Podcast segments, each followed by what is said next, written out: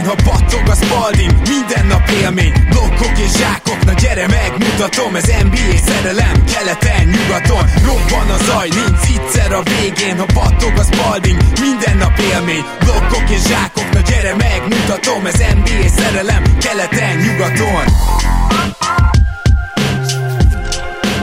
Éj jó!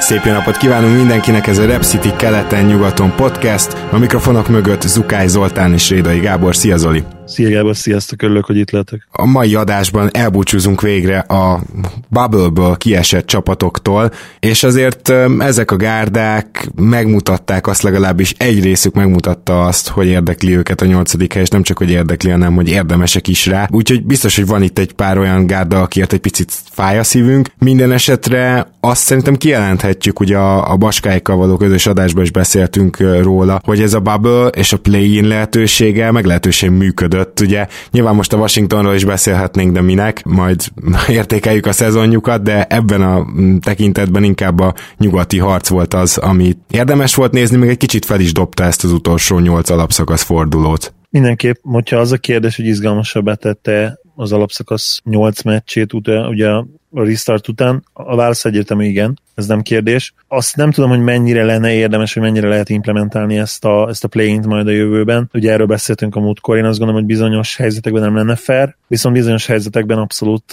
megfontolandó lehet. Például mondjuk döntetlen állásnál legyen egy play én is azt mondom, tehát hogyha ugyanolyan mérleggel, döntetlen hülyeséget fogom azt mondani, az nem szakar, hogyha ugyanolyan mérleggel el mind a két csapat, vagy mondjuk három csapat, azért ilyen viszonylag ritkán van, de, de ha mégis, akkor, akkor nagyon jó lenne látni egy play igen. Ja, ezt adom egyébként, meg az ötlet is nagyon szuper. Hm. Az az igazság, hogy amikor beszélgettünk majd erről ezekről a csapatokról, akkor kettő részre tudom őket osztani, és nyilván van három olyan csapat, ami viszonylag csalódás, és teljesen egyértelmű, hogy melyik az a három csapat, amelyik ö, nem, de, de most kezdjünk a legnagyobb csalódással, hogyha megengedett Zoli, legalábbis számomra, mert hogy ez a Sacramento Kings, amelynél gyakorlatilag Vlade Divac-szal elvitették a bal hét. Én, én legalábbis kicsit így érzem, mert hogyha megnézzük az elmúlt éveket, természetesen ö, ö, látható, hogy Divacnak miért kellett mennie. De és ez egy nagy de, az elmúlt két évben már nem építkezett rosszul a Kings, és az én állításom ezzel a csapattal kapcsolatban, hogy ennek a keretnek jóval jobban kellett volna teljesítenie ennél, azt mondom, hogy ez egy 50%-os csapatnak a, a kerete. Nem is legalább, de, de reálisan. Reálisan ez az 50%-ot el lehetett volna érni, és talán felsorolhatunk egy-két faktort, ami miatt ez nem sikerült úgy, mint sérülések. Ugye Fox sérülése, Beglit se beépíteni, nem sikerült se játszatni, de hogyha ránézel a keretre, akkor szerintem a Kings alul teljesített, és ugyanezt megcsinálta a Bubble-ben is egyetértek a, a Kingsnek, van egy rohedli talentuma a rosterem, nagyon sok tehetség van itt. Én még azt is mondanám, hogy magas plafonnal rendelkező tehetség is, Fox egyértelműen ilyen, szerintem ő, ő az All-Star szintnél is picivel magasabban van, ami a potenciált illeti. Azt nem tudom, hogy, hogy Hall of Famer, Superstar potenciál van-e benne, de legalábbis még nem írnám le ezen a ponton és én egy négy-ötszörös all mindenképpen látok benne. Ami azért egy nagyon-nagyon erős szint, és, és egy valószínű, és valószínű, hogy mondjuk egy bajnokcsapat második számú játékosa lehetne a jövőben. Én ezt látom benne, ezt a poten- potenciált mindenképp. És ott van ugye Marvin Bagley Jr., aki hát egy enigma eddig sajnos, és megcsillogtatta, de azt hozzá kell tenni, hogy pár mérkőzésen csillogtatta meg a hihetetlen atletikus képességeit, meg, meg a, a, a készségbeli tehetségét is egyébként, mert, mert nagyon jó labdakezelő, triplája nincsen, ez egy nagy hiányosság a mai NBA-ben, ez tök egyértelmű, de azon kívül gyakorlatilag minden másban jó lehet a jövőben. Tehát én őt még abszolút nem írnám le, viszont így összességében egyértelmű csalódás a szezonjuk, és nem csak emiatt a két fiatal srác miatt, akik szerintem hát premier talentumok az NBA-ben, szia Szemi, nyelvtamacs, hanem, hanem azért van egy nagyon jó Bogdanovics is, van egy nagyon jó Hild, aki oké, okay, egydimenziós játékos, de az a dimenzió az borzasztóan erős. Van egy Bielica, aki szerintem szinte mindegyik NBA csapatba, ha nem is kezdő, de legalábbis playoff rotációs játékos lenne. És van még egyébként egy csomó jó kiegészítő ember, Holmes nekem nagy kedvencem ugye az ilyen garbage menek közül, és, és ebből sokkal többet lehetett volna kihozni, és azt gyanítom egyébként, hogy egy jobb edzővel a sérülések ellenére is ez sikerült volna. Igen, ugyanoda lyukadtunk ki, ugyanoda értünk vissza. Tehát nyilván például Fox sérült volt, meg nem jól kezdte a szezon, meg végül 30%-kal triplázott. Egyébként, ha ő legalább egy 35%-ot hoz, akkor ez az egyik, hanem a legjobb triplázó csapat az NBA-ben. Tehát sok triplát is dobnak, jól is dobják. Fox gyakorlatilag egy szemében rontotta le az százalékukat, azt kell, hogy mondjam. De nem ez a legfontosabb, hanem az a legfontosabb, hogy Fox egyébként a utolsó másfél hónapban, tehát mondjuk így az all szünet után, és itt a Bubble-ben is egyébként már, már elég jól teljesített, mm, de, de a Kings nem. A kings mi volt? Ugye emlékszel biztos te is, meg kedves hallgatók is, hogy egy jó 0 tel sikerült rajtolni ebbe a szezonba, és ezt ugyanezt megcsinálták a Bubble-nél, és ugyanezt megcsinálták gyakorlatilag minden olyan eseménynél, ami szétzilálhatta őket. Tehát, hogy ami szétzilálhatta őket, az, az meg is csinálta, az, az azonnal egy vereség szériát eredményezett. És szerintem, ha más nem, ez egy ilyen nagyon biztos jele annak, hogy az egyzői fronton problémák vannak, mert egy, egy jó egyző csapata abból is ismerkszik meg, hogy tudnak egymásért küzdeni, és a következő ember be tud ugrani. És a Kingsnél nincs olyan nagy baj a mélységgel, tehát nem az van, hogy van öt játékos, és utána bárki beugrik, az már géligás szint. Igen, és Harrison Barnes is ki kell emelnünk, aki, akinek nem volt rossz szezonja. Tehát oké, okay, a pont az, pontátlag az, az lecsúszott, de ez nyilván Fox felemelkedésnek is köszönhető, amikor játszott, akkor ez már egyértelműen ő volt az első számú opció. Megéri azt a pénzt, amit fizetnek neki, valószínűleg nem, de egy nagyon-nagyon jó játékos, egy, egy borderline all-star szín. És most már azért ott vagyunk, hogy 5-6-7 játékos felsoroltunk, akik, akik nagyon jó játékosok, és és szerintem egyértelműen playoff contender csapatot alkothatnának együtt. Tudod, milyen Zoli egyébként ez a szegény ember Bostona? De komolyan, tehát még, még, a, még, még majdnem a játékosokat is meg lehet feleltetni, de, de egy teljesen hasonló csapat, egy, egy szinten lejjebb, de ennek azért nem egy ilyen mínuszos csapatnak kéne lenni. És valószínűleg sokan erre azt mondanak, hogy mi, de hogy is Boston, nem, hát ők jól védekeznek, ma minden, de akkor visszadobom a, a kérdést, mi lenne, ha ezt a Kings Brad Stevens irányítaná? Szerintem playoff csapat lenne nyugaton gond nélkül hogy playoff csapat lennének. És nyilván ezzel most én azt is mondom, hogy egy kicsit meg, megváltoztattam, revidiáltam az álláspontomat Voltonon. Az igazság igen, hogy én nagyon korán elhittem, hogy ő nagyon jó edző. Kiderült azért az elmúlt egy-két évben, hogy nem az vagy nem feltétlenül az, és nagyon sokat kell még fejlődnie, nagyon sokat kell még tanulnia. Ugye emlékszünk, hogy mennyi 16 0 kezdte a karrierjét? É, még, a... még jobban talán, de igen, valami ilyesmi.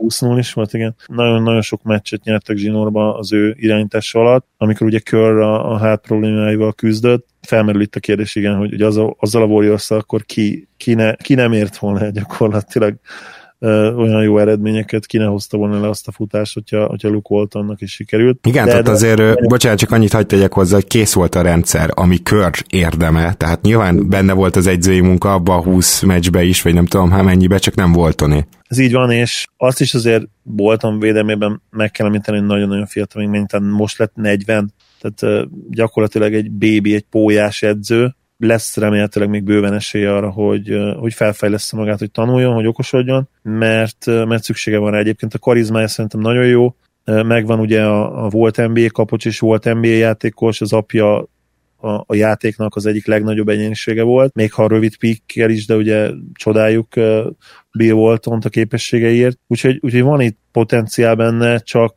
csak kell most valószínűleg pár év, amikor akár segédedzőként egy nagyon-nagyon jó contendernél még tovább fejlődik, még tovább tanul majd, és akkor esetleg megint egy head coach pozíció. Mondom ezt úgy, hogy nem rúgták még ki, és valószínűleg nehézkes is lesz a kirúgás a szerződésé miatt, hogy emlékszem eléggé. Aha, tehát ugye négy éves szerződés, vagy öt év, tehát lehet, hogy még négy év van hátra? Én azt gondolom, hogy most ebből itt, se, itt, tehát itt visszalépés lesz neki kb. egy-két év múlva, segédedzői pozíció, és aztán meglátjuk, hogy mi lesz.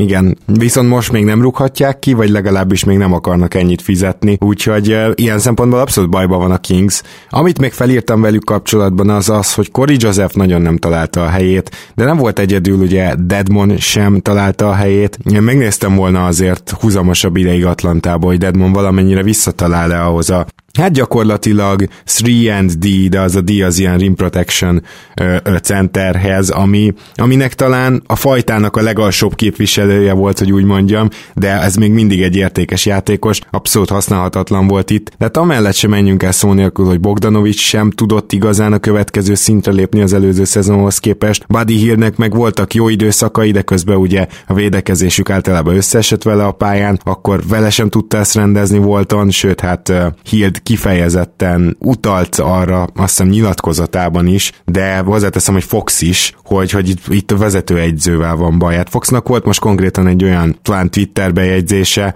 amiben, amelyben épp csak nem nevezte meg Volton. Szóval az a helyzet, hogy a játékosokkal sem jön túl jól ki egyelőre a vezetőegyző, ami azért meglepő, mert egyébként őt, mint embert nagyon szokták szeretni NBA körökben, és lehet, hogy itt, itt nem is összeveszésről van szó, hanem a játékosok is látják, hogy ja, hát nem játszunk semmit. Tehát, hogy, hogy, hogy nincsenek felkészülve, hogy nincsenek jól felkészítve, azt azért a játékosok érzik, látják, főleg, hogy itt nem mindenki a Kingsnél töltötte a teljes karrierjét, és azért volt már előtte jó egyzője. Szóval ezekre érdemes lesz figyelni, és nem tudom, hogy milyen irányba indulnék el a Kings helyében a következőkben, mert most vagy szétcseréled ezt a keretet is, vagy még vársz egy fél évet, és lecseréled voltam, nem tudom, nem tudom, hogy milyen irányba lehetne elindulni. Hát nyilván lesz a Bogdanovics döntés, azt még nem tudjuk, mit fognak csinálni, és az off nem fogunk olyan sokat beszélni, de az, de az kulcs lesz. Milyen szerződést kap Bogda, meccselik-e, vagy sem? Ha meccselik, ugye akkor se biztos, hogy meg kell tartaniuk, vagy Hildet próbálják elcserélni. Nem tudom, hogy jelen pillanatban melyiket lenne könnyebb, valószínűleg talán Bogdanovicsot. Neki komoly értéke lehet, főleg, hogyha esetleg egy olyan szerződést tudnak meccselni, ami, ami nem horror árak, árakat hoz majd. És hát a jelenlegi, jelenlegi piacon azért erre lesz esély. Az, az lesz a kulcs dolog. Egyébként komoly inside growth potenciál van bennük, a belső növekedés, belső fejlődés, és ne felejtsük el, hogy azért időnként produkálnak edzők is is jó fejlődés, tehát hogyha leírjuk őket az egyik szezonban szinte teljesen, aztán ugyanaz a rosterrel sokkal jobb mérleget érnek el, tehát itt még azért Boltonnál meg fogják válni, nem csak anyagi okokból, de azért is, mert, mert szerintem ők is látják, hogy fiatal, van benne potenciál, hogy, hogy mit hoz a következő szezonba le, és szerintem egy teljes évet kap, és ha az nem sikerül, ami nyilván itt azt jelenti, hogy nem fog, ha megint nem fog a Kings play jutni, és nem tudja megszakítani a, a, a nagyon hosszú sorozatot, aztán talán az NBA legrégebbi sorozata? Vagy nem voltak? Mm, elképzelhető, igen, mert nagyon rég voltak. Szóval, ha sikerül megsz, megszakítani ezt a sorozatot, akkor szerintem rendben lesz. Ha nem sikerül megszakítani, akkor viszont jövő off-seasonben, legyen az bármikor nyáron vagy később, akkor fognak utilaput kötni a talpára. Igen, ezt tartom én is valószínűbbnek. Hozzáteszem, hogy ha lenne arra lehetőség, és a tulajdonos azt mondja, hogy inkább fizet, akkor most rögtön kirúgnám. Ez a személyes véleményem, de menjünk át New Orleansba, ahol szintén picit csalódáskeltő volt így a szezon. Őket azért playoff közelébe, 9.-10. helyre várt a legtöbben, tehát már a szezon előzetesekben is. Őket, igen. És sokkal többen vártak őket oda, mint például a dallas úgyhogy ha ebből indulunk ki, mert pedig nyilván ebből indulunk ki, akkor nem lehet másképp értékelni, mint egyértelműen egy nagy csalódás a szezon. Na ott viszont már elküldték Alvin Gentryt, amit egyébként tudom, ez a, ők, őt nagyon szereti mindenki, Gentryt már, mint a játékosai is, az Egyesületnél is nagyon szeretik, szóval oké, okay, oké, okay, rendben értem, meg, meg egy jó ember, meg egyébként tényleg támadásban meg tudta szólaltatni ezt a, ezt a hangszert New Orleansban, azt kell, hogy mondjam. És több éven át meg tudta szólaltatni. De több éven át nem tudtak védekezni. Most a roster sem volt adott annyira, hogy védekezzenek, ezt hozzáteszem. Azért ennyi évnek a mintája alapján inkább az fogalmazódik meg bennem, hogy miért nem rúgták ki korábban. Ez az egyik, amit mondani akartam a, a New orleans kapcsolatban, egy nagy totál. De a másik az az, hogy az idei keret az pontosan ebben volt hiányos, hogy hiába, hogy volt két rendkívül jó védőjük, sőt, Bollal együtt három rendkívül jó védőjük, mindenki más rossz védő volt. Melli is például ilyen szempontból nagy csalódás volt. Én nem gondoltam, hogy ő ilyen klasszik európai ő, szarvédő lesz, mert, mert nem így harangozták be. De nem csak ő, gyakorlatilag Ingram, Zion, hát nyilván Redik sem a régi már, már nem mintha bármikor kiemelkedő védő lett volna. Alexander Walker, bárki jött a padról, tehát hogyha ha csak nem Favorsről, Holidayről és Borról beszélünk, akkor mindenki kifejezetten rossz védő, és ez az, amit majd ennek a rosternek az átalakulásnál figyelembe kell venni. Talán Josh Hart még, még kivétel egyébként hozzáteszem, csak ő, ő meg valahogy néha eltűnt a rotációban, meg sérült is volt, de most ebben az évben nem is volt könnyű dolog ezzel a pelicans védekezni, Holiday ide vagy oda. Igen, gyakorlatilag a teljes roster csalódást okozott. Melli támadásban jó volt, védekezésben valóban ő is egyértelműen alul teljesített, pedig én is úgy emlékeztem, hogy Európában ő nem volt rossz védő. Lonzónak volt egy nagyon jó időszaka tripladobás szempontjából, de, de ő is azért védekezésben időnként meglepően rossz volt, és hát ugye Ingram, akinek breakout éve volt, róla is azért el kell mondani, hogy főleg támadásban brillírozott,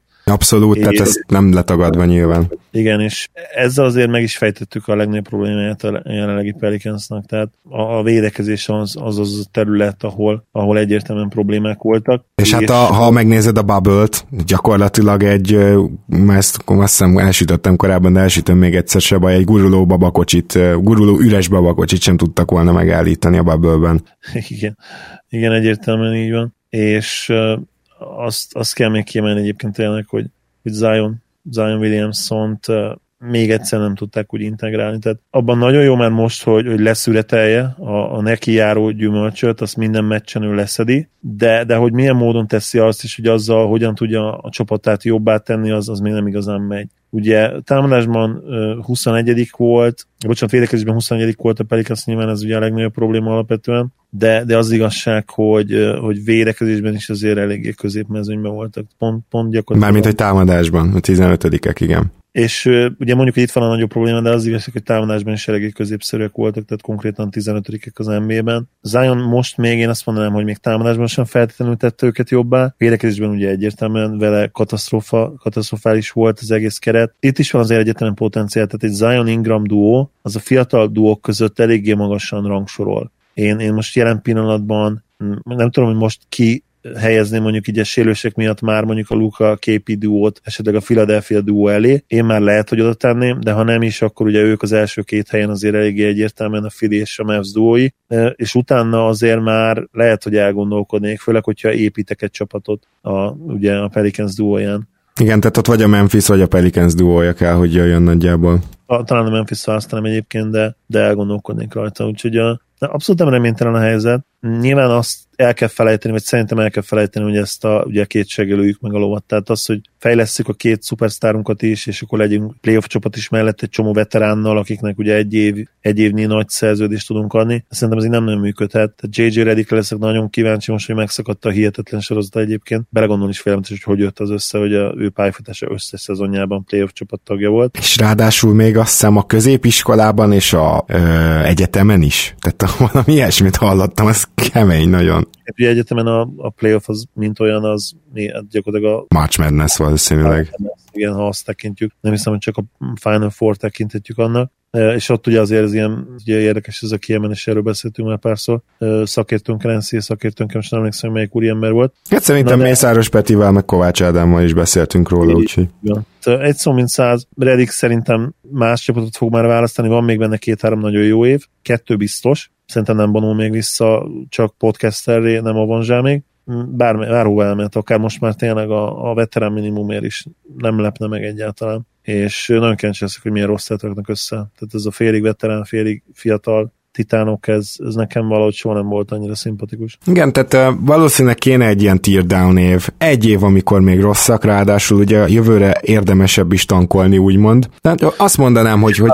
Elcserélnem, nem tudom, hogy, hogy vele Abszolút. Tehát a holiday akkor most kell elcserélni, ugye most még ördögi védő, most egy kicsit hátrébb lépett támadásban Ingram miatt, de így sem rossz támadójátékos, tud passzolni is, tehát az biztos, hogy rá azért lenne kereslet. Picit most a mostani teljesítményéhez túl sokat keres, de nem tehát ez, ez, ez nem olyan, hogy, hogy ne jutna eszébe valakinek, és ugye már nem olyan hosszú a szerződése. Tehát a, akkor meg már nem tudod rendesen elcserélni, amikor fél év van hátra. Tehát lidét is el kellene cserélni, így van, Rediket elengedni, Igazából favors is nyugodtan el lehet engedni, ha jól emlékszem, csak egy évvel hosszabbították meg azt a szerződést, vagy, vagy kötöttek egy plusz egyet, de, de ezeket a veteránokat nyugodtan engedjék el, hagyj játszani kell Alexander Walker mellesleg, meg Josh Hart, mert miért ne játszanának? Mert ők nem szarjátékosok, nem. Tehát ők nem úgy vannak a roster vége felé, mint ahogy mondjuk a Knicks-ben nem lép pályára Nox, vagy éppen, hogy pályára lép. Tehát ez nem egy szint, hanem, hanem három szinten följebb. Például Josh Hartért állítólag a Raptors erőfeszítéseket tett a, a deadline-nál, hogy cseréljen érte. Csak, csak hogy mondjak egy olyan dolgot, ami jelzi azt, hogy hogy Josh Hart egy korrekt fiatal játékosnak tűnik. És, és abszolút ebbe az irányba mennék, mert most mi történik, hogyha jövőre 14-ek nyugaton? Semmi az égvilágon, Ingramnek meg lesz az öt éves szerződése, Zion még csak a második évébe lép, majd az azt követő évben lehetnek jók, ráadásul lesz egy halompénzük 21-re, és két potenciális sztárjuk. Tehát ez sokkal logikusabbnak tűnik, ez egyértelmű.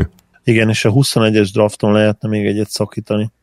Aztán utána azt a játékost akár el is cserélheted, főleg, hogyha, hogyha ugye a, bár az baj, nagyon erős lesz a leges legtetején az FA piac, de ugye egyébként nem feltétlenül. Ugye ez a Mavericks problémája is, hogy Luka Max szerződése előtti utolsó nyáron jól ki lehetne tömni egy, egy harmadik sztár, de hát nem nagyon van opció, vagy ami opció van, az ugye Jannis, ami kicsit ilyen pipe dream. A, a Pelicans érdekes döntések előtt áll, de, de én is ezt, ezt abszolút ezt csinálnám, hogy, hogy akkor menjünk le kutyába egy évre, és, és az Ingram Zion duo plusz mellé jön egy nagyon jó draft pick remélhetőleg, ha azt a játékost imádom, beleszerelmesedek edzőként, vezetőként, akkor megtartom, ha meg, ha meg tudok valamit szakítani az FA piacon, akkor csináltunk egy, egy, egy azonnali ilyen félig meddig contendert is, nem tudom, attól függően Zion hogyan fejlődik, vagy Ingram, meg kit tudnak megszerezni, szóval lehet egy ilyen, egy ilyen nagyon-nagyon gyors épülés, építés Teljesen egyetértek, abszolút.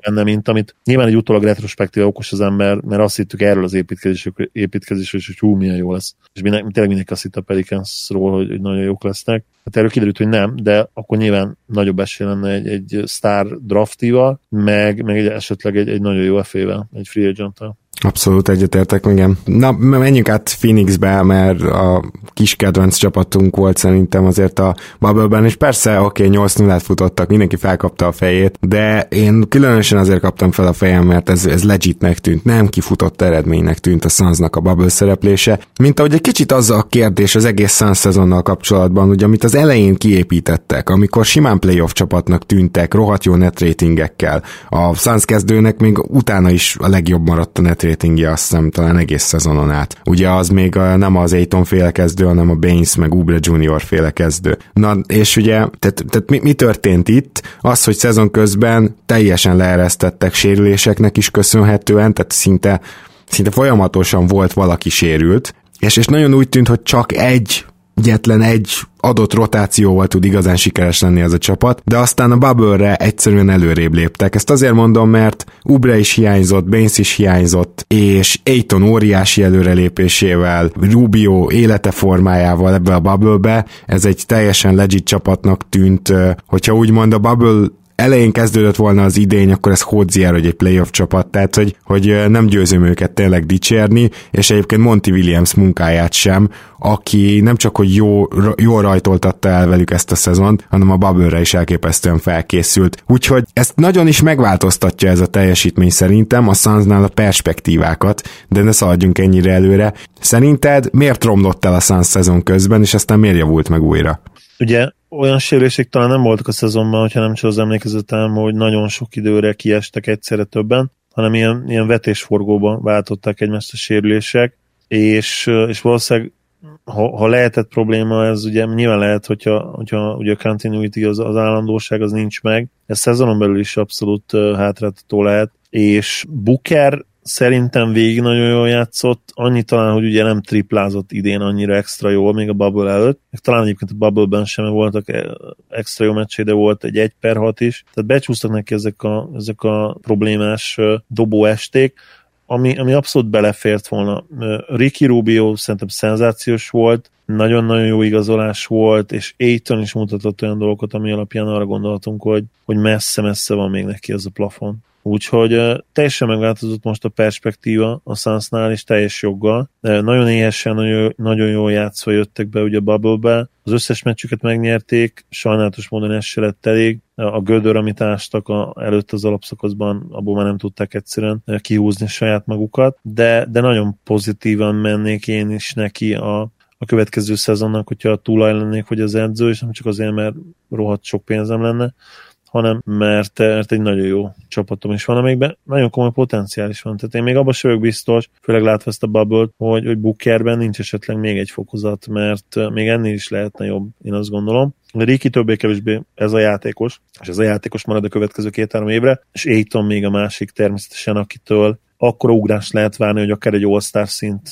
szintet nyom már jövőre, és mondjuk egy, egy 20-10, amihez szerintem per 36-ra idén sem volt túl messze, de mégis egy olyan 20 tőle, ami, ami, ami impactel telik amivel rárakja a játékra a lenyomat, tehát a pálya mindkét oldalán. Igen, és azért itt a mindkét oldalt hangsúlyozzuk, mert a legnagyobb előrelépése idén egyértelmű, hogy a védekezése, és ég és föld. Tehát itt most amennyire komolyan szídtam meg az első évében, hogy, hogy ez nagyon rossz indulás volt így védekezés szempontjából, most akkor átlépett előre, egyértelműen pluszos védő lett.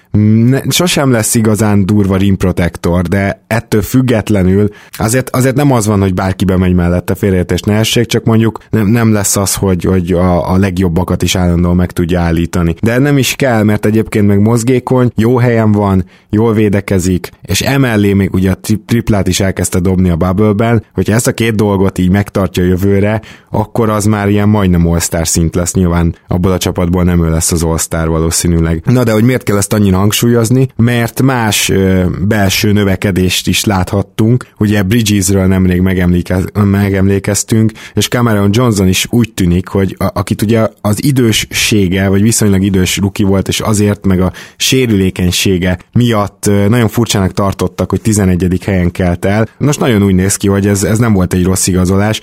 Ugye a Sunsnak a legfőbb problémája a szezon közben az volt, vagy hát nem a legfőbb, de, de ami miatt a támadásuk nem igazán volt sem modern, se hatékony, hogy kevés triplát dobtak rá, és szar százalékkal, igazából közepes százalékkal dobálták ezeket, és a Bubble-ben például ez a line-up, amiben ugye Bridges és Cameron Johnson is benne volt 3-as, 4-es poszton, na ez ezt oldotta meg, tehát itt, itt megjelent a triplázás, és megjelent a védekezés is együtt. Nyilván Johnsonnak még azért védekezésben van hova fejlődnie, tehát itt Ubre azért egy, egy jobb ember lesz valószínűleg a kezdőbe, de de, de gyakorlatilag Bridges-zel védekezésbe is előre tudtak lépni, és alapból, ha az egész szezonra nézzük, és ez tök durva adat, és szerintem senki nem gondolná, 12-ek lettek támadásban, 17-ek védekezésben, és pluszos lett a net ratingjük. Tehát ha csak ezt hallod, az egy playoff csapat, nem? Igen, bár nyugaton ugye mindig ez, ez kérdéses nyugaton, én úgy emlékszem, hogy azért előfordul viszonylag sűrűn, hogy hogy nulla közelé vagy pluszos, nulla közé nyilván, de hogy plusz, kicsivel pluszos net ratingű csapat is uh, lemarad. Majd, majd megnézzük ezt is, hogy mennyi, mennyiszer fordult elő, de nekem rémlik. Uh, Bridges pedig egyértelmű, igen, tehát uh, védekezésben is nagyon jó, de támadásban szenzációs, tehát előre, előre lépett, mint tripladobó,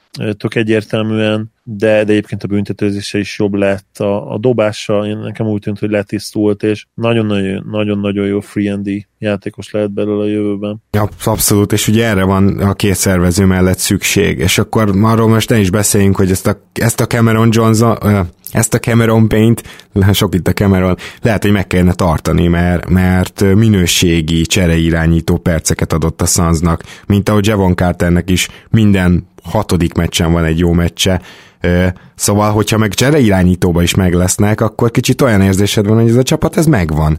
Hogy most még draftolnak egyet, nem is tudom hova, de amúgy nagyjából ők megvannak, nem?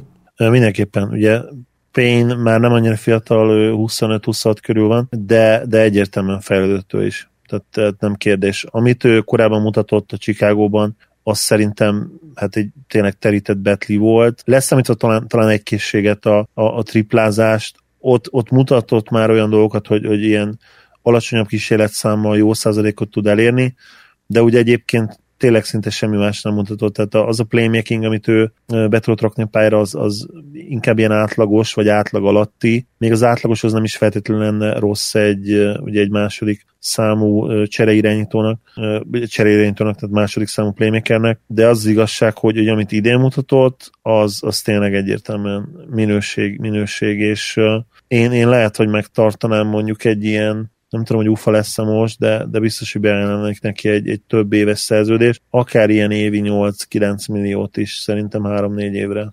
Nem mondod. Az, az, az durva. Mármint az nekem soknak tűnik. Lehet, hogy sok igen, mondjuk a Seth Curry, meg, meg Kleber pénz, bár ugye lehet, hogy más csapatok, meg de az olyan relatív tudod, mert Klebernél sokkal rosszabb játékosok vannak szerintem az NBA-ben, számolatlanul 10 plusz millió, 10 eleje, 11, 12, 13 millió évente, Szóval ez ne, nehéz, nehéz ezt így kategorizálni, igen. Jó, de tényleg, hogy meg, akar, meg akarnánk mindketten tartani. Igazából nekem most Saric is tökre meggyőző volt, ugye, tehát igazából meg, megvan ez a szansz, na. Sericsel egy baj van ugye, hogy, hogy még mindig nem tudom, hogy milyen triplázó, tehát az, hogy annyira lapos a dobása, és, és az borzasztó módon zavar vele kapcsolatban, és, és hát szezonról szezonra is, és abszolút kiegyensúlyozatlan, most megnéztem, első évben 31 százalék, második évben 39 százalék, majdnem 40 százalék, 5 kísérlettel, harmadik évében 36,5 százalék, negyedik évében úgy összesen hát ilyen 35 százalék azt mondanám, mert ugye volt egy nagyon rossz időszak, amikor a, a Filibe volt még a 10 plusz meccsen, aztán a minnesota meg sokkal-sokkal jobban dobott a kettő összeadódva, nem tudom, 35% lehet, és akkor idén megint 35%, tehát nem rossz, nem rossz, de még azért fejlődhetne, és ő védekezésben meg az a baj, hogy nagyon okos, de, de a fizikai limitációi azok elég kemények, tehát az egyik leglassabb lábú erőcsatár az NBA-ben, én azt gondolom. Igen, igen. Na, menjünk át egy kicsit keletre Washingtonba, ahol ugye sokat beszéltünk az év folyamán arról, hogy egy érdekes kísérlet zajlott egész szezonban. Ez pedig úgy hangzik gyakorlatilag ennek az arszpoétikája, hogy Körülnézek az öltözőben, mindenki rohadt szar védő, úgyhogy akkor ne is védekezzünk, csak támadjunk. Ennek megfelelően nyilvánvalóan a Zoli és én is mindketten megjósoltuk, hogy tök utolsóak lesznek védekezésben, hát ez így is lett. Viszont, viszont támadásban sokáig top 5-ös csapat volt a Washington, a végére azért lejjebb mentek, de a, a lényeg az, hogy ez az érdekes kísérlet, ez úgy tűnik, mintha valamennyire működött volna, mert mindenki elvárását fölül teljesítették. Annyit azért ehhez hozzá kell szerintem tenni, hogy ez a keleti 9. hely, ez nyugodtan lehetett volna 12. Tehát ott ilyen egy-két győzelmen belül voltak a csapatok, fogalmunk sincs, hogy ez keleti 9 lett volna akkor, hogyha nem jön a leállás. Tehát az is benne van, hogy ez a Washington keleti 12-13. helyen végzett volna. Simán benne van. A Wizardsnál a szezon legnagyobb csalódása számomra egyértelműen Thomas Bryant. Nem volt rossz, ugye, hogy statisztikailag megnézzük, 13,2 pont, 7,2 lepattanó, mindenben előrelépett gyakorlatilag az előző szezonhoz képest. Ezt is vártuk. Hatékonysága is közel hasonló volt, de, de sajnos nem, nem akkora volt ez az ugrás, és főleg védekezésben nem, mint amire számítottam. Úgyhogy nálam, nálam ő nagy csalódás volt mindenképp, a Bertans a szezon, hát nem ennek a szezonnak a találmány, mert előtte is tudtuk, hogy milyen hihetetlenül jó triplázó, de, de hogy, hogy ilyen mennyiségű és ilyen nehéz triplákat ő be tud vágni, azt szerintem nem gondoltuk volna, és itt beszéltek talán a te nevedben is, ilyen volumenben semmiképp. És Bradley Beal is egyébként, amikor játszott még, akkor támadásra fenomenális volt, védekezés megint csak ugye ide kell kiukadnunk, és az igazság, hogy John Wall árnyéka vetődik az egész franchise és a csapat felé. Most lesz azt hiszem tíz éve vagy már el is múlt pont, ugye, mert a, mert a normál draft az már rég lett volna, körülbelül Igen. hónapja. Most van tíz éve, hogy John Wall a franchise-zal van, és még nem kezdett el ketyegni a minden idők egyik legnagyobb szerződése, az öt éves. Ha minden igaz, a következő szezontól kezd el ketyegni. Mi a francot csinálsz, mindig ő rossz terem. Mindig ide adunk ki a wizards kapcsolatban, de, de, de megint ide kell, és az, hogy nem, ért, nem tért vissza ebben a szezonban, az tök jó. Nyilván kezelgett a sérülését. Azt mondja most már, hogy, hogy ér, érti azt, hogy meg fog változni a, a szerepe. Hátra fog kicsit lépni, hogy, hogy Bradley Beal lehessen az első szám opció szerep, de, de nem tudom, hogy ez hogyan fog kinézni. Annyival jobb a helyzet, hogy idén már ketyegett az a szerződés, de, de igen. Tehát, hogy ez, ez, a, ez az árnyék tényleg oda oda vetül, és arra is kíváncsi vagyok, hogyha mondjuk egy jó John Wall jön vissza, akkor ez a csapat egy csapásra mi lesz? Egy keleti playoff alja talán? Tehát, hogy... Keleten mindenképpen van esély, de, de hogy milyen francia akarsz bejutni? Azért bucira verjen a Bucks, vagy, vagy a Celtics, ha még jobbak lesznek jövőre, vagy egy egészséges Sixers. Az a probléma, hogy,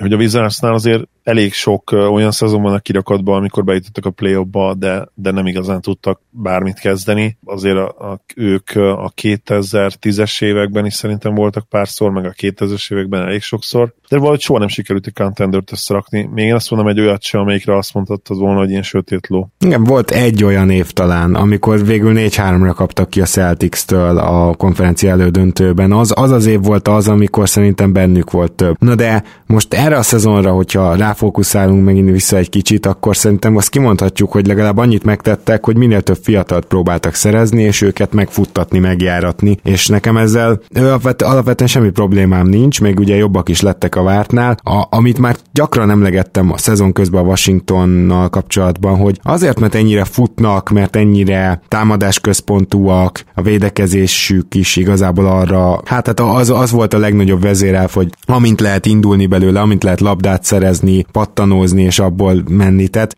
a maga a védekezés és a támadás szolgálatába állt, hogy úgy mondjam, ami meg is látszott nyilvánvalóan, és, és ezért nem kell elosztani mindent kettővel, amit látunk az idei idényben. Mert hogyha most itt megnézed a statisztikákat, megnézegetsz egy pár játékost, akkor azt mondod szerintem, hogy a Jerome Robinsonból még nagyon is játékos lehet, Brown is egyértelműen fejlődött idén, vannak biztató jelek, mondjuk Bryant-en kívül szinte az összes fiatalnál, Mo Wagnernél, stb. ugye Bertens meg akarják tartani, nem csoda, tehát, hogy, hogy tulajdonképpen ilyen, ilyen elhihetné az egyszeri Washington Drucker azt, hogy igen, itt, itt azért egy csomó játékos épült, és hogy én nem tudom egyértelműen azt mondani, hogy ez tudja, hogy így volt. Biztosan számított a, a sok tapasztalat, amit a pályán szereztek, ugye Hachimuriat ki is hagytam, meg Bongát, de de ettől még nem vagyok benne biztos, hogy ezek a játékosok akkor átléptek előre, mint ami esetleg látszik a statisztikáikból, mert egyszerűen stat gyár volt az egész Washington,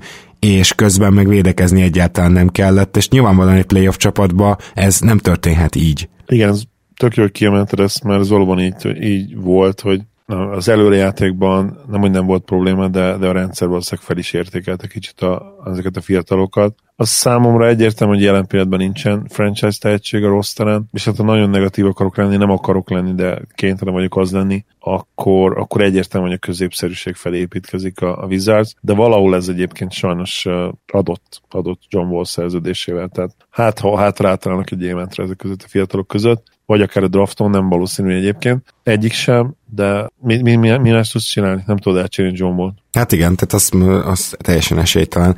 Jó, menjünk el akkor uh, San Antonióba, ahol még, még némi remény felcsillant a bubble hogy mégsem szakad meg a nagy sorozat. Aztán, aztán nem sikerült uh, odaérni, köszönhetően a Portland menetelésének, meg hogy a Memphis végül csak tudott két meccset nyerni. De ez, ez annyiban volt biztatóbb szerintem, és ezt azért kezelném külön ezt a bubble mert Popovics ígéretehez héven uh, tényleg a fiatalokat játszotta, tehát még Lonnie Walkert is, meg ugye murray és White-ot, és hát Caldon Johnson-t. Ő is előkerült, és ő speciál kifejezetten szerintem csinált egy kis zajt a játékával, teljesen rendben volt. Van itt egy fiatal mag, ezek között sincsen franchise tehetség, tehát a Spursnek valahogy muszáj lesz tankolnia, de most ennek az évnek azért a legfőbb tanulsága az, hogy, hogy vége, vége ennek az érának. A legfőbb tanulsága az, hogy hogy meg kell újulni a franchise-nak, és közben örülni kell annak, hogy Whiteból, meg Cadon Johnsonból, meg Murrayből még majd jó kiegészítő játékos lehet a majdani következő bajnok esélyes csapathoz. Igazából ennél pozitívabban nem nagyon tudnék hozzáállni ez a szezonhoz, mert egyébként ugye inkább keserűség volt ez, vagy savanyú cukorként olvadt el a Spurs drukkerek szájában.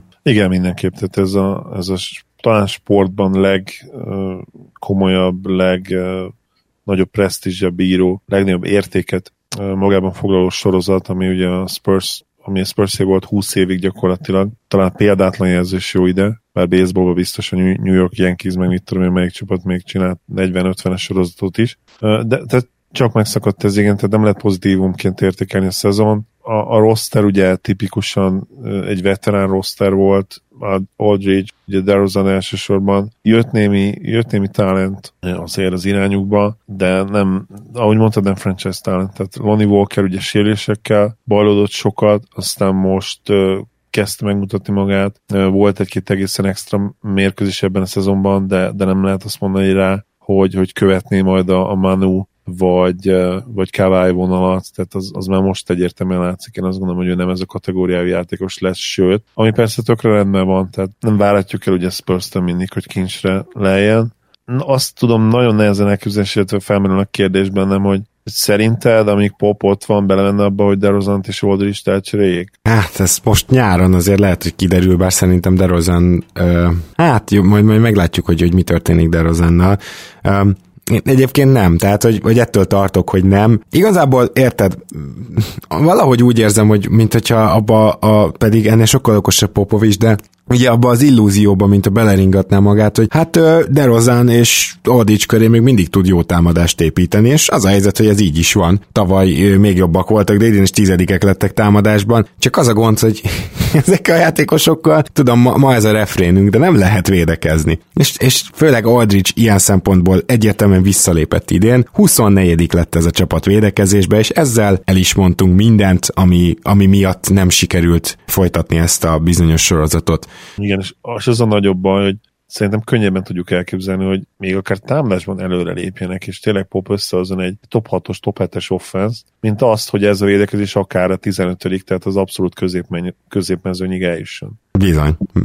Egy évvel öregebb lesz, és, és ott kezdődik nagyjából ez a, hogyha, hogyha támadásban középszerű vagy, akkor azért rohadt jó, bocsánat, hogy védekezésből középszerű vagy, akkor azért rohadt jól kell támadod. És inkább az utóbbi elképzelhető, tehát hogy rohadt jól támadjanak, az mindig benne van egy pop csapatba, főleg ugye az utóbbi években, vagy legalábbis a Beautiful Spurs ére óta, az elmúlt 8, 8 évben én azt mondanám, de az meg nem nagyon van már benne, hogy, hogy védekezésben elit gárdát tudnak összerakni, ahhoz, ahhoz tényleg kellene egy újjáépülés, én azt gondolom. Tehát a, a roster alapvetően ebből a szempontból nem jó, nem csak, nem csak Aldridge és, és DeRozan, de lehetne tényleg sorolni játékosokat, nem nagyon van jó védőjük jelen pillanatban a rosteren, talán Murray kivételével. Arra is felhívnám a figyelmet emellett, hogy 18-ok lettek csak pattanózásban, ami ugye megint nem jellemző rájuk, csak idén már egy magassal voltak általában egyszerre a pályán, és ez is meglátszott, tehát ez, ez nem csak azt mutatja meg, hogy nyilván egy magassal nem lesz olyan domináns pattanózó, hanem az is, hogy egyébként ilyen big wingekből is óriási hiányuk van, tehát ugye Rudigé az egyetlen gyakorlatilag, akire ezt rá tudod így sütni, és, és vannak lyukak. Így van, ugye Forbes is alulméretezett, és, és ő is azt, abszolút azt a vonalat képviseli, hogy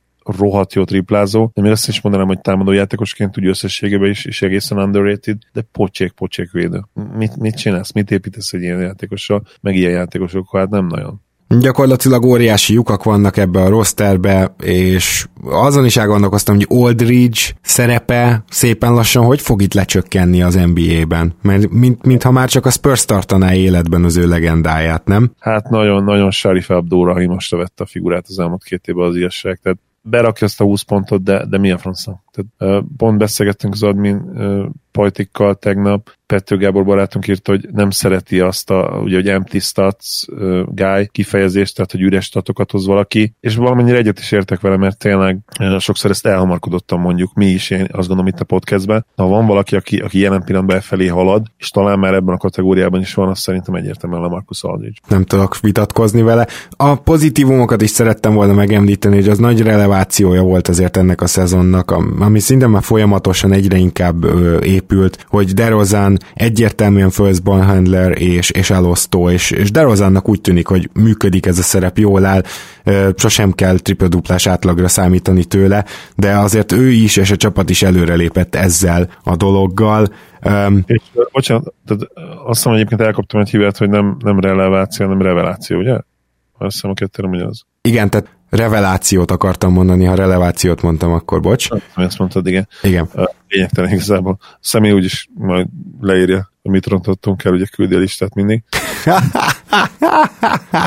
Gyározanon szerintem azért nagyon jól lemérhető egyébként, hogy hiába rohadt hatékony a mai ligában valaki, ha nem, nem nyújt gyakorlatilag, nem ad floor spacinget semmit. Tehát tudod, most az elmúlt két szezonban ő kettesekből mindent bedob, és ugye büntetőzés, és sokszor odaér. És rohadt hatékony, ha megnézed a számait, azt hiszem mindentelen 60%-os TS fele dolgozott, 20 plusz pont, de, de egyszerűen nem érzed azt az impactet, ha nézed a meccseket, és nyilván ezzel nem azt mondom, hogy nem jön, jó, nem jön jól a 20 plusz pont 60%-os TS-sel, ez, ez badalság lenne ezt mondani, de, de simán elképzelhető, hogy nem ér annyit, mint mondjuk, nem tudom, most mondok, megint Lukát kell felhoznom, mint mondjuk Luka 28 pontja, ami 57%-os TS-sel, tehát azért 3% az nagy különbség, de mellette ugye beláll a triplákba, folyamatosan nyomás alatt tartja a védelmet, de Rozannal meg szerintem valahogy úgy vannak a csapatok, hogy mindenki tudja róla, hogy be fogja dobni, meg beerőlteti majd, meg, meg elér a gyűrűig, meg, meg lefaltottatja magát, de, de nem, egyszerűen nem az a játékos, aki széthúzza a, a pályát, és nem az a játékos, aki ellen game planningelni fogsz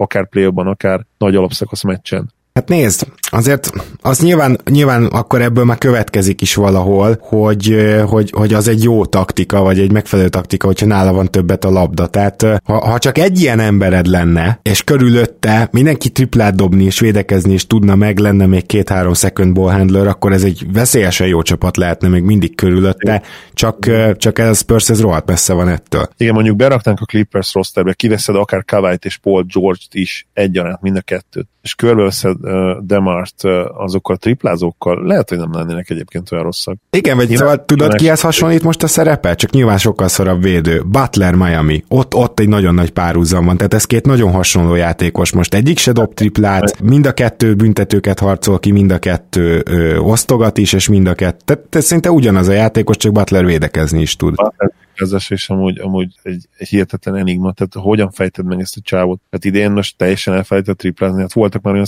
szezonok, amikor egészen jó volt sok kísérlet és 35-6 százalék, most meg gyakorlatilag nem tudja, nem értem ténylegesen. Szerintem ez nem nem tudja, hanem annyiban koncepció lehet, hogy gondolj bele, hogy milyen triplázók vannak állandóan körülötte. Tehát akkor Igen. lehet, hogy azt mondja Spolstra, hogy figyelj kisfiam, akkor toljál pár pick and roll-t Adebayoval, és akkor majd meglátjuk, hogy kiről mernek besegíteni itt. Azok, amiket meg eldob, azok meg ilyen ö, leketyek az óra, és, és sokkal nehezebb kísérletek. Nem néztem annyi hitmencset idén, igen, ez mondjuk megmagyarázna. Na, de éppen ez uh, mutatja azt is, hogy DeRozan köré is lehetne még jó csapatot építeni, csak talán nem contender csapatot, de ennél jóval jobbat, csak ez a Spurs ez nem tartott. Na de, menjünk át akkor Memphisbe, én azt javaslom, ami nyilván tehát elfogult vagyok velük, kedvesek a szívemnek, hallottam olyan hangokat, és, és nevetve hallottam ezeket a hangokat, már mint én nevettem, hogy, hogy hát ez így csalódás, így ez a szezon vége, meg hogy, meg hogy most már be kellett volna jutni a rájátszásba.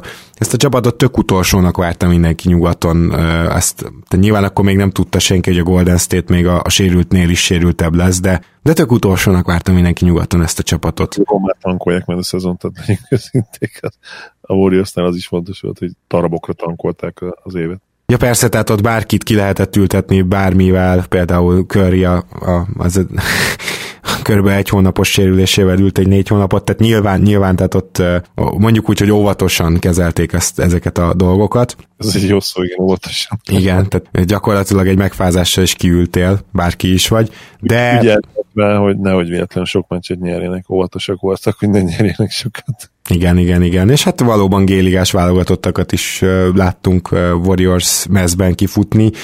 Az ettől függetlenül is most ha most a Warriors lenne a leggyengébb, akkor sem Memphisnek a második leggyengébbnek kéne lenni az eredeti elvárásokhoz képest és azért nem voltak, volt egy pár faktor, amiért nem voltak azok. Az egyik az, hogy több játékos is sokkal jobban teljesített a kiegészítők közül, mint azt bárki várta. Egyébként ebbe Crowder és Solomon Hill is benne van, akik azt, aztán el is tettek cserélve, ugye? De, de a fő faktor az nyilván kettő ember, vagyis három azt mondom, tehát Jenkins és Morant lenne a két fő faktor, és JJJ támadásbeli ö, ö, fejlődése is nyilván ide tartozik. Tehát azt gondolom, hogy ezek ilyen JJJ-től egy ilyen nem is szupersztár második év, de, de sztár második év, tehát amikor látod, hogy második évben úgy előrelép valaki, mint ő, akkor, akkor kezdesz el rohadtul bizakodni. Morentől pedig szerintem lehet, hogy minden idők top 20-as rookie szezonját láttuk most lehet, hogy picit nagyot mondtam, de nem nagyon. Az elmúlt tíz évben számolgattuk, hogy talán kettő-három rookie szezonban összesen, amit egyértelműen elé lehetne rakni. Morant újonc szezonja számomra is egy, egy hihetetlen reveláció volt. De volt. Nagyon-nagyon, főleg a játékstílus egyébként. Az, hogy, az, hogy hatékony is, az, az haba tortán nyilván. Ez a labdakezelés, ez a, ez a higany mozgás, az atletikusság, és az, hogy időnként még egy kicsit legyünk őszinték, hát túlságosan rajz is volt, tehát volt egy konkrét eset, amikor gyakorlatilag majdnem leszakadt az egyik lába kis túlzásra, de borzasztó nagy mákja volt, hogy nem sérült meg nagyon, és valószínűleg azért nem sérült meg ott nagyon egyébként, mert most még ilyen pehely súlyú játékos. Ha, ha ott mondjuk egy 5-8 kiló izommal nehezebben esik vissza ugyan lábára, annál a zsákolási kísérletnél, hát akkor lehet, hogy ACL. Úgyhogy én nagyon-nagyon örülök, hogy ezt megúszta azt az egy nagyon veszélyes esetet és uh, akikről beszélni kell, az, az teljesen egyértelműen uh, ugye JJJ a, a legfőbb fegyverhordozója, aki a legfőbb fegyverhordozó lesz, most már ezt elég jól látjuk. Szerintem All-Star tehetség, nem kérdés, és nekem Brandon Clark újonc szezonja nagyon-nagyon-nagyon tetszett, tehát uh, pontosan azt hoztam, amit vártunk tőle, és egyébként a play-in meccsen is nagyon jól játszott szerintem Clark. Brooks az, aki nekem egy picit kilóg, mind játékstílusra, mint potenciáról beszélünk, de nagyon értem, hogy miért kell ebben jelenlegi uh, Grizzliesbe, csak bár egy picivel jobb védő lenne, bár egy picivel kevésbé lenne Chucker, bár egy picivel jobb playmaker lenne, de ha ez mindig az lenne, akkor nyilván még jobb csapat lenne a, a Grizzlies, és akkor meg arról beszélnénk, hogy esélyük sincs megtartani mindenkit. Szóval van igazából űr, öröm is az ürömben, de, de az biztos, hogy a, hogy a Grizzlies szezonja visszacsató arra, amit mondtál, nem lehet csalódás, ez nem kérdés. Oké, okay, mennyi 0 kezdték a bubble-t? Hát volt, nem, nem, nem az utolsó két meccsüket nyerték meg, hanem azt hiszem, hogy 0-4-jel kezdték, aztán nyertek egyet, és majd az utolsót nyerték még. Hát azt hiszem 2-6 volt a mérleg, tehát két meg is nyertek, és ugye ennek is köszönhető végül, ahogy mondtad Gábor, hogy, hogy a play-in meccsre azért odaértek, és ott is lett volna esélyük, tehát legyünk őszinték, hogy hogy azért ez egy nagyon-nagyon jó fiatal csapat, és, és a liga egyik legkomolyabb inside growth faktora jellemző rájuk, vagy lehet rájuk jellemző. Én, én őszintén apróbb, apróbb dolgokon gondolkodnék, semmi, semmi komoly dolgot nem változtatnék, és neki mennék nagyon nagy becsvágyjal, nagyon nagy motivációval, és nagyon nagy reményekkel a következő szezonnak. Gyakorlatilag ugyanezzel rosterre, ha lehetséges. Ha már revelációk, akkor azért gyorsan említsük meg azt, hogy Tyus Jones és Melton is szerintem mindenki számára elraktározódott, mint egy tök pozitív cserepad, két irányítószerűsége. Nyilván az, az, az a lényeg szerintem hosszú távon, hogy ezek a fiatal játékosok egyszer lehetnek egy bajnoki csapatnak, vagy egy bajnokesélyes csapatnak a rotációjában, és ezt Tyus Jonesról is el tudott képzelni, és Meltonról is. Nyilván nem kezdőként, sőt nem is hatodik emberként, de el tudott képzelni és ezek a jó építkezések, és az is mutatja, hogy a kultúra rendben van, amit Taylor Jenkins kiépített, hogy még egy Josh Jackson, amikor visszajött, és hát biztos vagyok benne, hogy őt alaposan megtörte ez az egész történet, és szerintem lehajtott fejjel jött vissza, csapatemberként jött, jött vissza, hát sokkal jobban játszott, a triplát még nem dobta jól, ugyanakkor jól védekezett, mint ahogy ugye említetted Brooksnál a védekezést, azért az egész szezon nézve szerintem ő neki a védekezésével legkisebb baj van, tehát hogy azért ő, ő rendben van, ő nem rossz védő, csak mindig ugye a legjobbat fogja, ami egy eléggé hm, nehéz mm, hát éjszaka és éjszaka, tehát na, nap-nap után elég nehéz ezt teljesíteni, de például Josh Jackson védekezésbe is hozzá tudott rakni, playmakingbe is egy kicsit.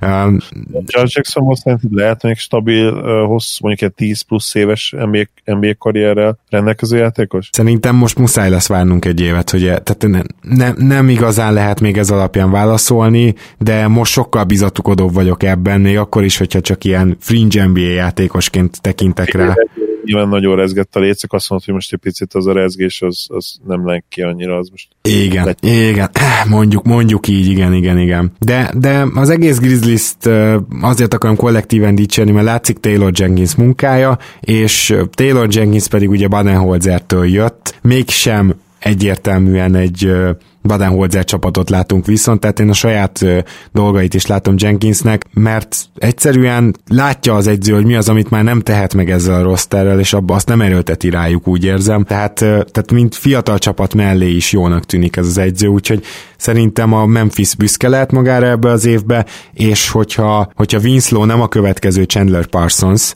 és netántán jövőre mondjuk óvatoskodás mellett is, de lejátszik 65 meccset, akkor, akkor igazán megnézhetjük azt, hogy merre tart ez a csapat. És akkor már valószínűleg Jonas is kiraknád a kezdőből, ugye? És akkor centerben állandóan, Jonas pedig hatodik ember? Én azt gondolom, hogy végső soron ez vár a Memphisre. Ö, nyilván sok függ attól is, hogy Clark ö, esetleg bekerülhet-e például JJJ mellé, és akkor Winslow lenne a hármas, tehát ez is abszolút a, játszik. Egy modern NBA line-up inkább. Tehát Jonas, én nagyon szeretem Jonas, tudod, te is nagyon szereted Jonas, de mind a tudjuk, hogy, hogy nehéz már egy, egy contenderben őt, egy majdani contenderben szerepben elképzelni. Cserébe viszont szerintem ő, mint hatodik ember, tudom, hogy ez magas embertől furcsa, de ő, mint hatodik ember, akár egy 25 percre, és akkor ott posztapoljon, dobálja a pontokat, gyakorlatilag most egy tripla-duplája is volt, nyilván nem ez lesz innentől az elzárás, de elvárás, de az elzárás. Egy következő Kenter. Ugye Kenternek az utóbbi években már szinte mindig ez a szerep jut, hogy padról azért beszáll, és valószínűleg ebben a play is egyébként ez a szerep jut majd neki. Igen, és, és azért nyilvánvaló, amit mondtál az is, hogy a százszor jobban védekezik, mint Kenter, tehát hogy sokkal inkább pályán tarthatóbb azért. Uh, és nem tudom, hogy Kenter most éppen hogy áll a triplezesben, de ő elkezdte dobálni egy időben, de, de talán soha nem jutott el olyan szintre, mint Jonas most ezzel az egy-két, egy-két kísérlettel. Ténylegesen be tudja őket dobálni egészen jó százalékkal. Jól emlékszem, hogy nem nagyon? Nem, én sem emlékszem Kanterre, még a jazzben, amikor együtt játszottak Goberrel, meg favors és mindig másik magas mellett volt a pályán, akkor szerintem akkor egy-két triplát megpróbált rámelni, de azóta soha. De igen, szóval Valanciunas azért nem az van, hogy játszhatatlan, hanem sokkal jobban jönne a padról, tehát ez lesz szerintem is a hosszú táv. Itt az a kérdés szerintem, hogy a draftról ők már nem sokáig tudnak erősíteni, mert ez a csapat ez most már itt lesz a playoff környékén gyaníthatóan, meg hogyha főleg ha ilyen ütembe fejlődnek, akkor biztosan. Tehát akkor még most kellene valakit találni a drafton, de egyébként ki az, akit Memphisbe el lehet csábítani, ki az, aki emeli az ígéretes fiatal mag mellé jön. Azt látjuk, hogy az Atlanta sem tud senkit igazolni egyelőre. Tehát először kellenek az eredmények egy kisebb piacú csapatnak, és aztán, tehát az ígéret az nem elég ahhoz, hogy igazolj. Először kellenek az eredmények, és aztán már Wesley Matthewsok írnak alá hozzád minimumért, meg nem tudom. Tehát aztán utána eljön a Kánaán, csak először tényleg jónak kell lenni. Úgyhogy a Memphisnek szerintem ezen kell dolgoznia, és nagyon élvezetes volt ezt az évet nézni, még akkor is, hogyha időnként védekezésben teljesen szétestek, vagy még akkor is, hogyha a támadásukat időnként a spacing hiánya teljesen megölte. Igen, maximálisan egyetértek ezzel, és, és valóban, tehát hogyha ők jövőre be tudnak jutni a play ne adj Isten, még mennek egy kört, vagy, vagy, vagy nem feltétlenül mennek egy kör, de Morant igazolja azt, hogy, hogy, hogy már top 15-ös játékos, vagy top 20-as, és, és a liga egyik feltörekvő sztárja, akkor valóban meg, megnyílnak a lehetőségek. És nyilván Clark az a típusú játékos, aki mivel egy roleplayer, így uh, nyilván a, a, plafonja az nem olyan magas, viszont, uh, viszont ami plafon gondolunk neki, azt jó esélye, jó esélye elérheti, és az akár szerintem egy contender jó játékosa is lehet, akár mondjuk ilyen negyedik szám opció, vagy negyedik legjobb játékosa. Igen, nem kell nagyon-nagyon sokat fejlődnie, inkább stabilizálódnia mindenben, amit tud például ugye a tripla. Úgyhogy, úgyhogy Persze. A... 5-6 kilót nem kell a mai ligába több, úgyhogy ne, nem kell őt nagyon felizmosítani. 5-6 kiló, és, és szenzációs lesz, még, még ennél is uh, brutálisabb energy guy lesz, és tényleg ilyen, ilyen jobban védekező Montres Herrel, nem annyira atletikus, de mondjuk aki be tudja dobni a, talán esetleg a triplát is majd. Aha, nagyon jó a hasonlat. Ilyen típust vizionálok, mint a legjobb verzió ennek Clarknak. Mm, és, és az, az, egy, az egy nagyon komoly játékos. Jó, végigértünk, és én azt gondolom, hogy itt a hat csapat, amelyiket most elbúcsúztattunk, azért azokból nem egy van, akivel jövőre de lehet, hogy nem ilyen hamar találkozunk. Tehát az, hogy a, hogy a Suns esetleg, vagy a Memphis, vagy a Kings előre tud-e lépni. Nem állítom, hogy csak rajtuk múlik, de meglepődnék, hogyha jövőre is mind a háromtól el kéne idő előtt búcsúznunk. Mondjuk így ezt, ezt, ezt kimerem jelenteni. A Blazers-t is megint kigolyozzuk majd valószínűleg a tippünknél. Szegény Démet, megint megy majd a disrespecting, és valamelyik, valamelyiket benyomjuk a helyükre a tipnél majd. Mit szólsz hozzá egy előjáró? Szerint, szerintem a Blazers drukkerek ennek nagyon örülnének, mert az azt jelenteni, hogy automatikusan playoffba jutnak. Idén Úgy... már majdnem, de idén is. Tehát idén gyakorlatilag ezek szerint lehet, hogy akkor egy koronavírust ok- okoztunk azzal, hogy, hogy megtippelték azt, hogy a Blazers megint nem jut be, vagy nem. Nem, nem, nem, Zoli. Pont az. Idén azt tippeltük, hogy bejutnak. Akkor ennek ellenére is. Tehát durva. Na de akkor uh, hamarosan jövünk majd, uh, nyilván a playoff párharcok állását elemezgetjük, illetve a jövő héten elég gyanús, hogy már el is búcsúzhatunk egy-két csapattól, hát az Orlando meg a Brooklyn az például eléggé esélyes lehet erre, úgyhogy uh, jövő héten találkozunk, kedves hallgatók. Zoli, nagyon szépen köszönöm, hogy itt voltál. Örülök, hogy itt lettem. Szia Gábor, szia! Mi pedig akkor tehát, még nem tudjuk, hogy hétfőn vagy kedden, de, de jövünk vissza, és addig is minden jót kívánok nektek. Sziasztok!